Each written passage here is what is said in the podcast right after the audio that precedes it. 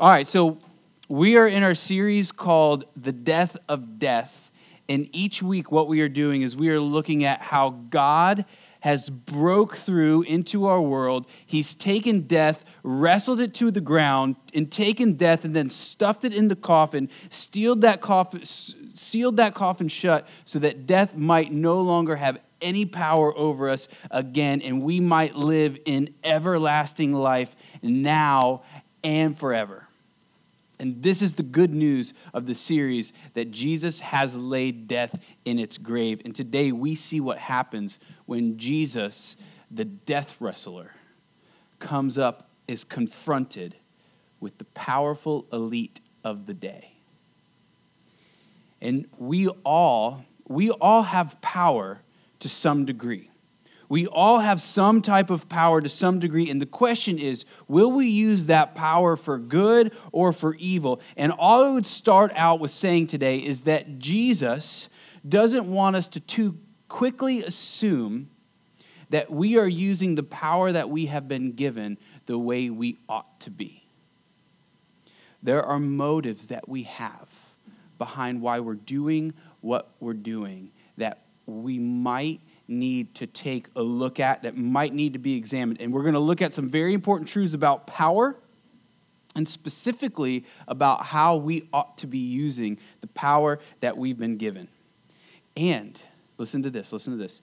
There's a way to use the power that's been given you so that what you do today echoes on into eternity, so that it is lasting. So we're in John eighteen, we're going to read verse twenty-eight through thirty-eight, and then we're going to jump into chapter nineteen and read two verses, verse ten and eleven. And so here's basically what's happened up until this point.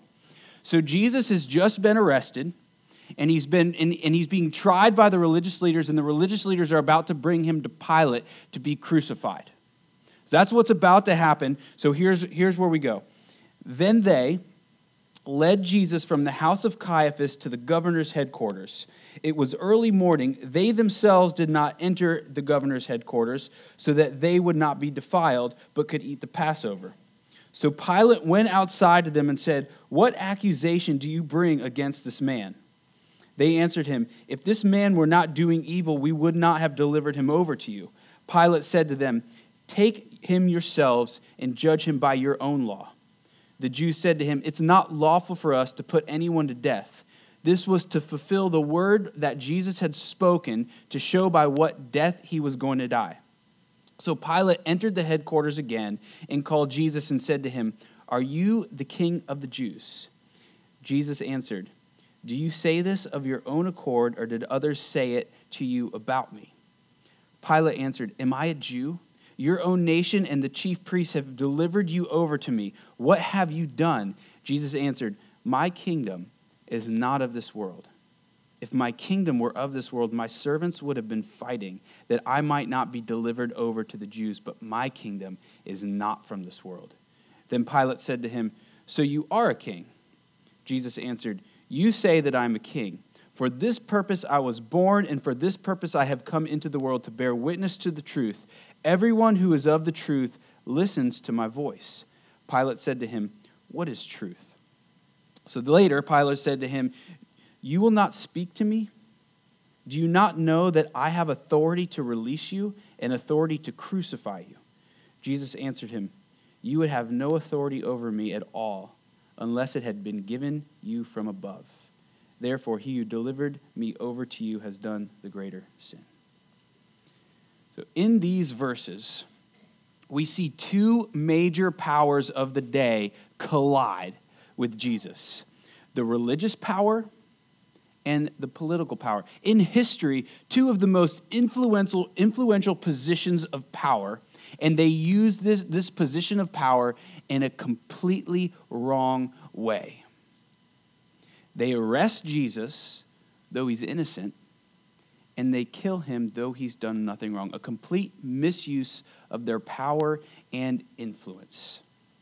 These people want power, but for all the wrong reasons. So, real quick, power. The way we want to define power, the way we want to think of power is, power is the ability to impact and influence the people and world around you.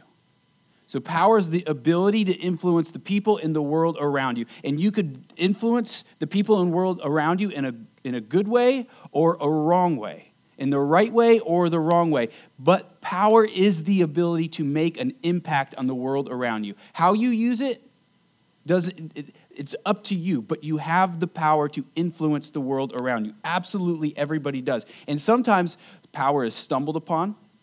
Sometimes power is given to you by a job title. Sometimes power is earned. Sometimes if you have a talent, you are given a, a, a platform, an influence over other people by a talent that you have. Uh, sometimes it could be money. If you have a lot of money, you can influence and you can make an impact on the world around you. And we tend to look at power, and we tend to have a negative view of power, but the reason that we're having a negative view of power is because of how we have seen power used in a wrong way, in a negative way. But the thing is, none of you can run from having power. All of you have influence over the people and the world around you to some degree. Power is about having the ears of the people around you and influencing them. Power is having a platform of influence. So whether you want it or not, you all have a stage. What are you going to do with it? Whether you want it or not, you have a microphone. The question is, how will you use it? And with this stage and with the microphone that you have, you are building something. You are building some type of building. You are building some type of empire, even a kingdom. The question is, what is it that you are building? What will be standing? What kind of house have you built or are you building? Not a literal house. What is the kind of kingdom that you're building?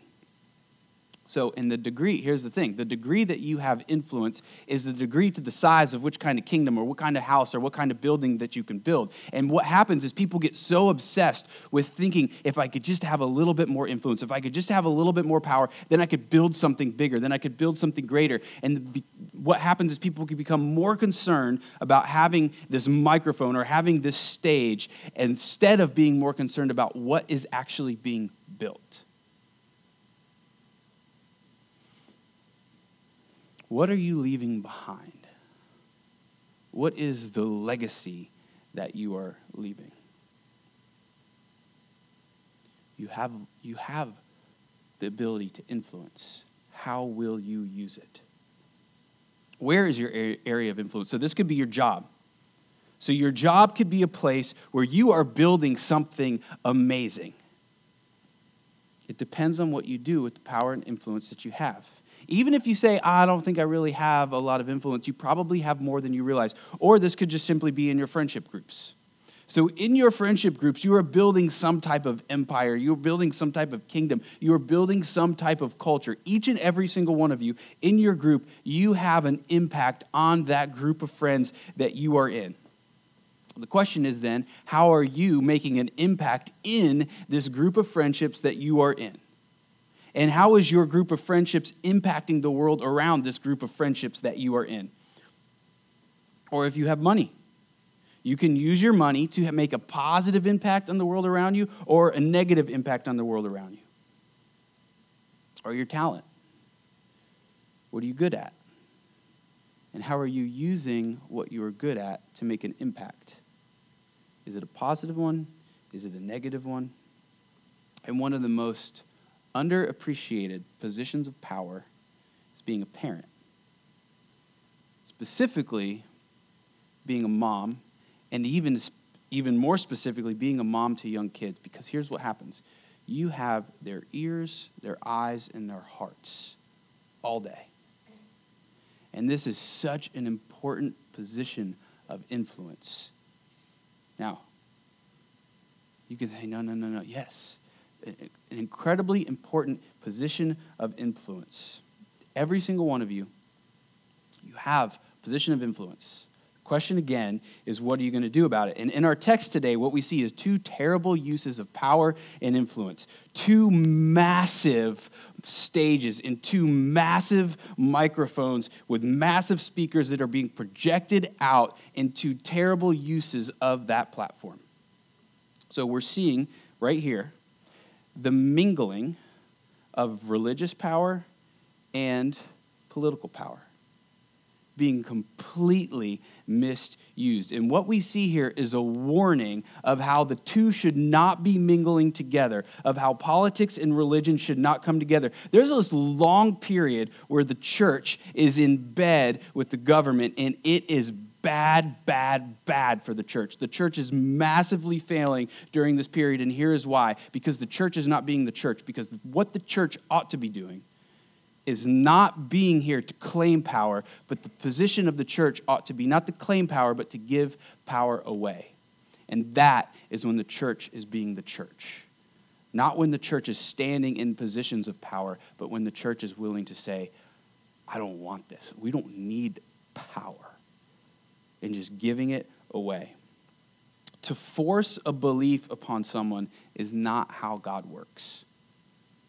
God works by persuasion and love, speaking truth in love, not forcing people to believe something. And for this long period, the church was claiming this power and forcing people to believe something, and it was a massive failure of the church. So there is a pattern of how the church ought to use the power that it has, and here's how it goes. Give power away. Keep giving power away. Don't try to claim power. Build this empire of power, but continue to keep giving power away. And the religious leaders here failed to do this. Now, we know this in the Gospel of Matthew. Pilate says about the religious leaders, he says, the reason that they were handing Jesus over is because they were envious of him.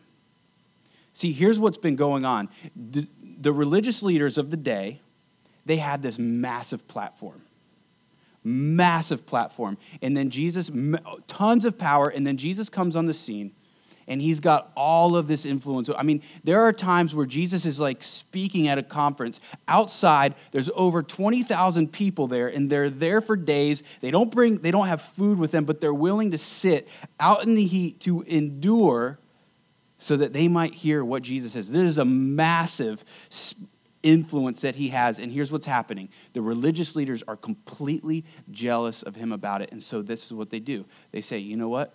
We got to kill this guy. This is how jealous they are. We got to take this guy down. We got to kill him. And not just kill him, but we've got to do this in such a way that his followers become embarrassed of him. So for the Hebrew people, one of the worst ways or the worst way to die is to be hung on a tree or hung on a cross. It says, cursed is anyone who's hung on a tree. And so the religious leaders seek for him to be crucified so that his followers might become embarrassed of having followed him.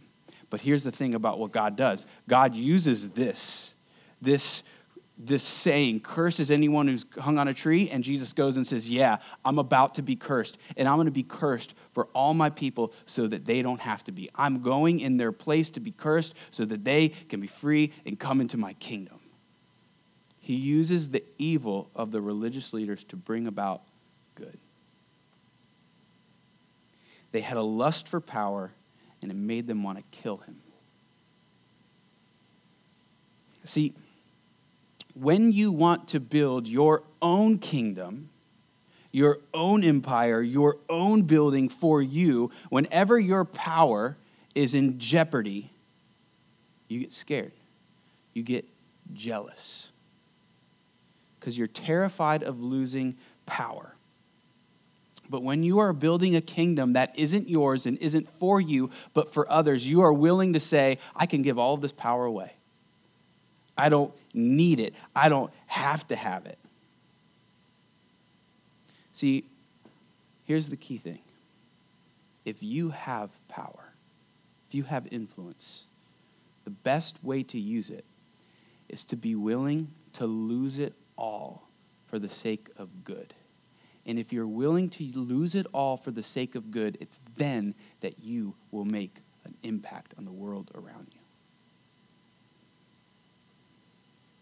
Now, I think, to some degree, it's likely that these religious leaders of the day, it's likely that they had their position, and at first they probably said, you know what, I want to do some good for the society around me. And so in their mind, they're thinking, okay, I'm going to do some good. And they start off that way. But then here's what happens. So so, so they're, they're there, and they're saying, okay, I'm going to start building this building for the good of others. And they start building this building. But then someone says to them, hey, this building you're building, you're putting a lot of hard work in. You should probably give yourself a room there in this building. And so they give themselves a room. And they're doing all, they're doing all this hard work. And then after all this hard work, they're kind of feeling like people aren't appreciating them. And like, oh, man, I'm really bummed. People aren't appreciating me right now. And this kind of continues on. And then they kind of start feeling entitled to it. And so, so then they start building their room a little bit bigger. And their room just kind of keeps getting bigger and bigger. And there's less and less room for the people that they were there to originally serve. But now what starts happening is this building that's for other people that they were building is now become a castle for them. And they are the king. And instead of serving the people around them, they're seeing the people there to be serving that person who wants that crown, that castle. That, that was supposed to be a building for others has now become a castle for them where they are the king. Now, don't think that this can't happen to you. In fact, it's likely that it is. Do you find yourself getting jealous over people who maybe have the same job as you? And maybe sometimes they're a little better at it, or maybe they get a little bit more praise than you do. See, because you're building your own kingdom, and when you get the praise from others, you feel good, and you're kind of like, okay, I want to build my kingdom so that I can get the praise of others, but then someone else is getting the praise, and so what happens? We get jealous. We would never say it, and we feel that kind of inside of us, and we want to push it away, and we want to like get rid of it, but it still keeps creeping up, and we don't really know what to do about it. And we don't know why it's there, but it keeps on coming and it will not go away. Or do you have a talent? And someone comes along that's maybe a little bit better than you. See, because your talent was there and you were getting praise for it, but then someone else comes along and now they're getting more praise than you because they're maybe a little bit better than you, and you find this jealousy creeping in and you don't know what to do about it. You want it to go away, but it keeps on coming. Or maybe the way you look and the way someone else looks. Maybe you think someone's better looking than you, and you find yourself getting jealous about it. So I remember um, years ago, um, when I was a worship leader, I was writing songs for the church where I was serving. I was I was serving at this church, and I was serving and I was writing songs for this church. And we went to go start recording, and there was someone else in the band. And I was encouraging this person to, to write songs too. And finally he wrote a song, and it was a great song. And then I found myself getting jealous. Now listen to this. Listen to how bad this is. I was there to serve the church, to bring glory to God, and I was encouraging someone to write a song. And when they did, and it was good, they got praise for it. And I got jealous. Now listen to this. Listen to how messed up this is.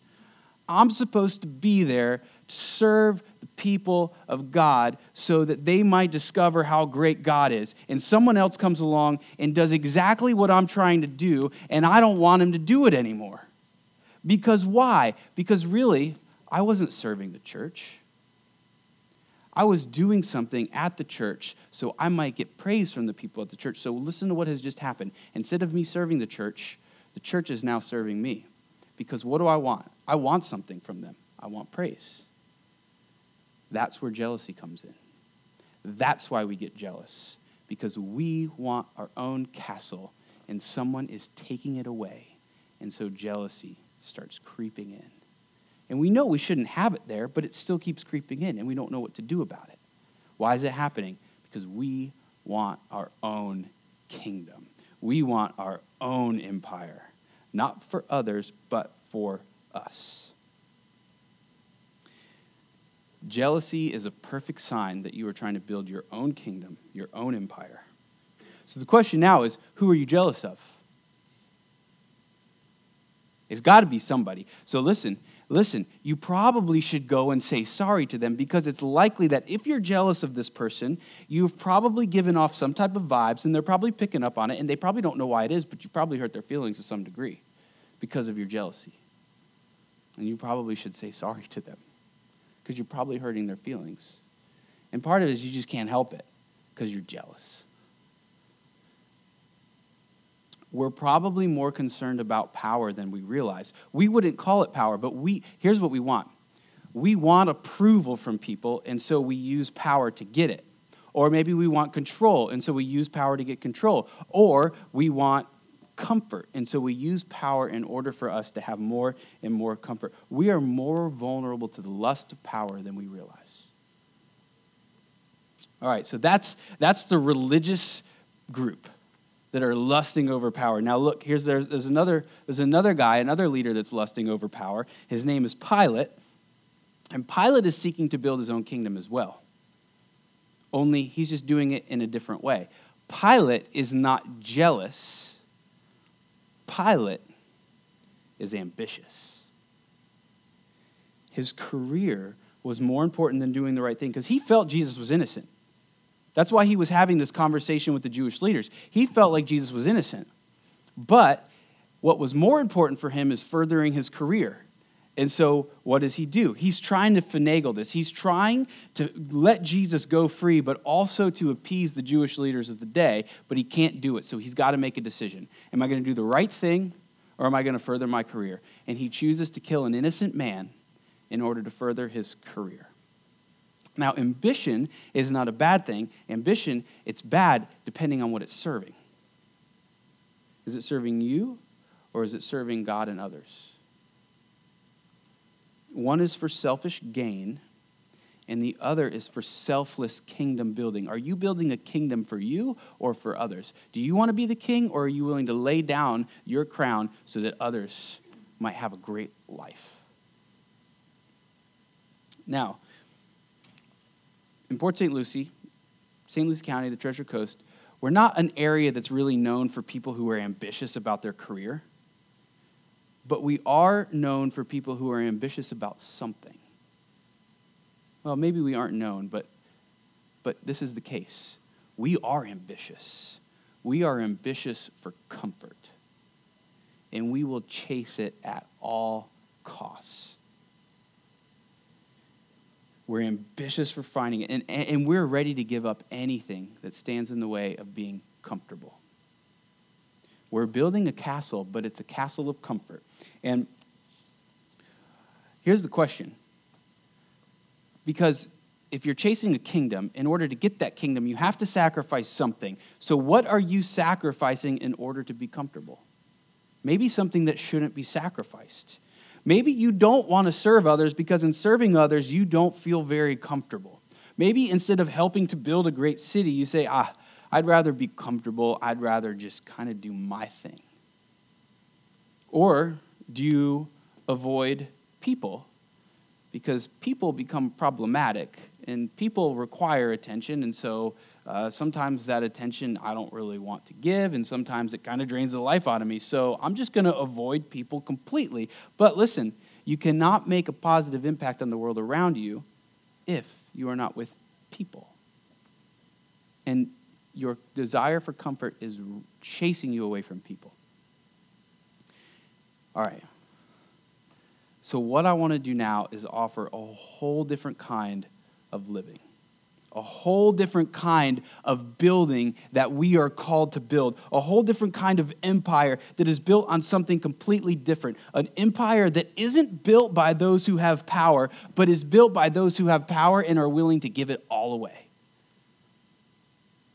I want us to find the truth that Jesus says in the Gospel of Mark, when he says, what does it profit you to gain the whole world but to lose your soul? You must be willing to lose, listen, listen, listen. You must be willing to absolutely lose your kingdom to find the eternal one.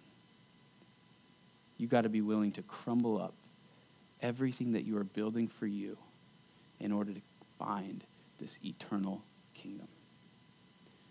So Jesus says to Pilate, my kingdom is not of this world. It's of another world. Because if it was for this world, my people would be fighting for me to be king here, but they are not fighting for me to be king here because I'm king of another world, and my world that I am king of, it's doing something. It's beginning to inhabit this world. It's that my kingdom is of another world, but it is concerned about this world, and it's coming into this world, but it's coming in in secret. It's not coming in like, oh, look at me, look at me, look at me. It's coming in underneath where we can't find it, where we can't see it, like a mustard seed that is just going out, and it's secretly kind of just taking over the world until one day heaven has now come on the earth. And that's the great promise of Christianity, that one day all things are going to be made right. This great promise that heaven is coming down into the earth. So the pattern of the way Jesus' kingdom is built is not by those who claim power and say, look at me, but those who are willing to say, I have influence, and I'm willing to give it all away and for the sake of building God's kingdom. And I'll risk whatever it takes to build his kingdom over my own. In chapter nineteen, Jesus says to Pilate, Pilate, any power that you have, it's been given to you by God. You actually haven't taken power. It's been given to you. And here's what that means. If power is given to us, then that means if you're in a position of influence, you can live with the willingness to give it all away for the sake of building God's kingdom. You can live with the ability to just say, here, I don't want this power. I don't need this power. And, and here's what God does. You have, you have a stage, you have a microphone, and you say, I don't need this microphone. Someone else can handle it, can have it. And then God keeps bringing you back up on the stage because he's the one who gives power and influence. And then the next thing you know, he's given you potentially a bigger stage and a bigger microphone with bigger speakers because you're willing to live without having the power and influence. Or maybe he just takes it away, but it doesn't matter because we're building God's kingdom, not our own. Your microphone, your stage that you have is an, absolutely a gift from God. The pattern of building God's kingdom is a willingness to give it all away. The Christian is committed to doing what God says to do and letting God figure out the rest. More concerned about the kingdom of God and our souls and the souls of others than finding power.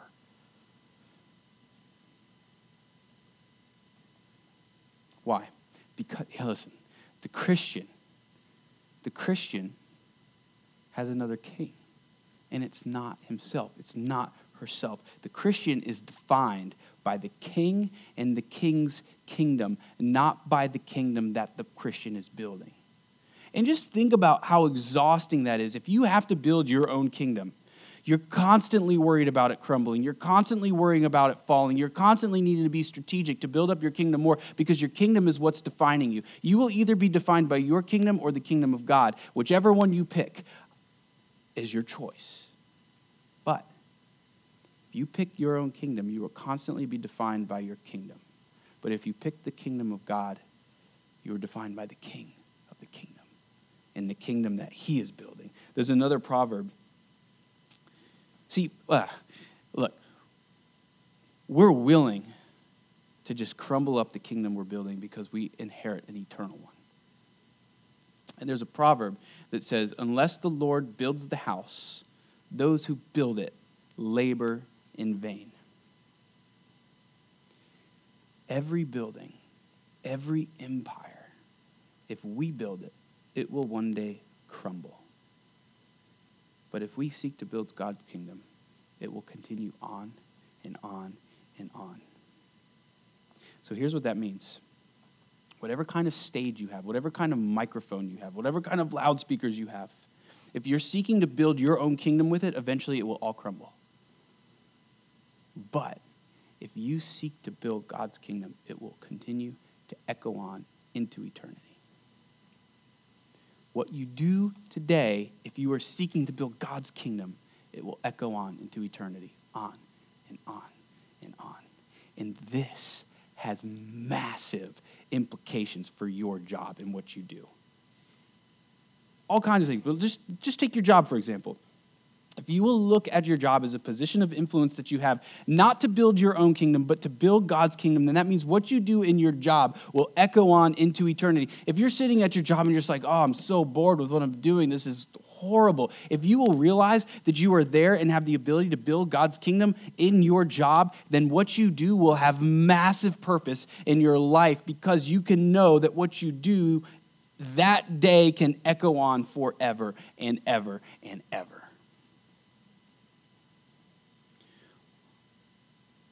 What is your job? And how does your faith influence it? This is something like in years from now, the Grove is going to really, really like start saying, this is something we're going to really start focusing on, where we are sending out servant leaders who are willing to think differently about how we can bring God's kingdom into our area through the workplace. That's to come. And it's going to be epic when it starts happening. It's going to give us tons of moxie. I'm bringing that word back. If you haven't been around here for a while, that was a word that we said a lot, moxie. It's coming back. Okay, so what is your job? Are you a teacher? Are you a politician? Are you a farmer? Are you a lawyer? Are you a doctor? Are you a stay-at-home mom? Whatever it is, there is so much purpose in your job if you will just open your eyes to seeing it. Or parents. You have the potential to not just impact your children's future for the next seventy to eighty years, but you have the potential to have an in- eternal impact on their future if you will just see what God is doing in their life and join Him. Or with your friends. I, your friends are not your friends by accident. You're like, yeah, I know, I didn't choose my friends. They're really driving me crazy right now. Listen, God has put you in the group of friends that you have, not by accident, but by, by on purpose, and you have a microphone in a stage of influence for them. The question is, are you helping to bring God's kingdom into their lives? Now, what does it mean to seek to bring God's kingdom here? How do we do that in these places? Well, for, first, here's the first thing. You seek what, your job. You do everything with excellence for the glory of God. There's a, there's a, there's a motto that I think I'm going to adopt for me. Just maybe temporarily. I don't know. We'll see what happens. But it's, it's this. I'm vowing to live with excellence in all that I do for the glory of God and for His kingdom. And I know that when I do something well, it is by His grace that it has happened. Not by me, but by His grace. And when I fail, I want to rest in His grace. But it's not just being excellent in the things that we're doing, but we're being excellent in the way that we love. So this is the second way to bring God's kingdom, is we just simply love people the way God's loved us. We're gracious. When somebody fails in our life and they fail and they just kind of let us down, we're gracious to them because God has been gracious to us and God has forgiven us far more than we deserve. And we start living like people live in the kingdom, and we start loving. We, we have we have this fruit of the Spirit where we have love, joy, and peace, and patience, and kindness, and goodness, and gentleness, and self-control. And listen, when we don't have those things, it's likely because we are seeking to build our own kingdom. So if you lack joy in your life, you're just trying to build your own kingdom, and you're failing in doing it. If you're seeking to build your own kingdom and your joy is based off of your kingdom, then you live such a fragile life that can just crumble at any moment. Your joy could just be swept away. But if you're seeking to build God's kingdom, you have an eternal joy that is steady. It's there. It's not moving. Third, it means you speak God's truth. That's what Jesus is all about, truth. So He says it to Pilate. I was like, what is truth? Jesus is like, well, me. I'm truth. Specifically, this is what we're holding on to. We're holding on to this truth that God has broken into the world, and He has wrestled death to the ground, and He has stuffed it in a grave, and He has come to bring His kingdom, and it's an everlasting kingdom where all, one day all things are going to be made right because He has brought His kingdom. Now listen, listen, listen, listen. He's the only king worth following. And His kingdom is the only kingdom worth building. Why? Because He is the only king that is cosmically glorious. And He's the only king that's willing to come and be absolutely drained of all power and all glory, so that you might be brought into his kingdom. It says this was all done, him going to the cross. It says in our text, he, this was all done to fulfill the scriptures. What is the scriptures fulfilling? What is happening here? This is what's happening. Jesus is going to the cross, and on the cross, he's being absolutely emptied.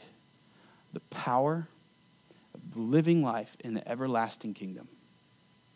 And he's being drained of it so that he can give it all to you. Complete loss so you can have the complete gain.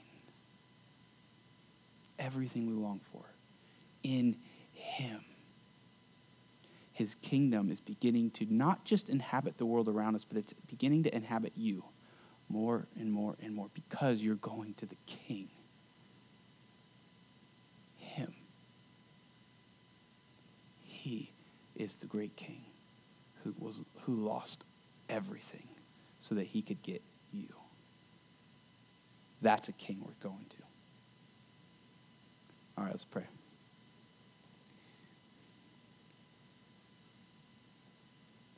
God, we don't want to approach this like some self-help motivational thing, God.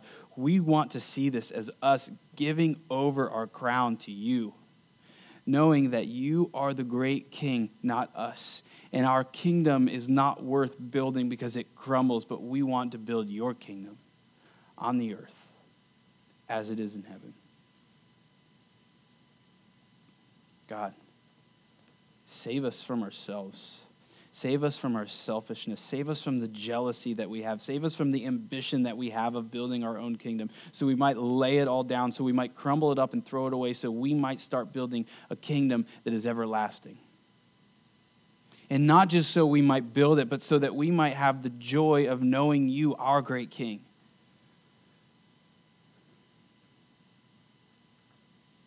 God, we love you and we praise you. And we just want to we we just we want to stop the exhausting effort of trying to build our own kingdom that keeps crumbling, that keeps letting us down.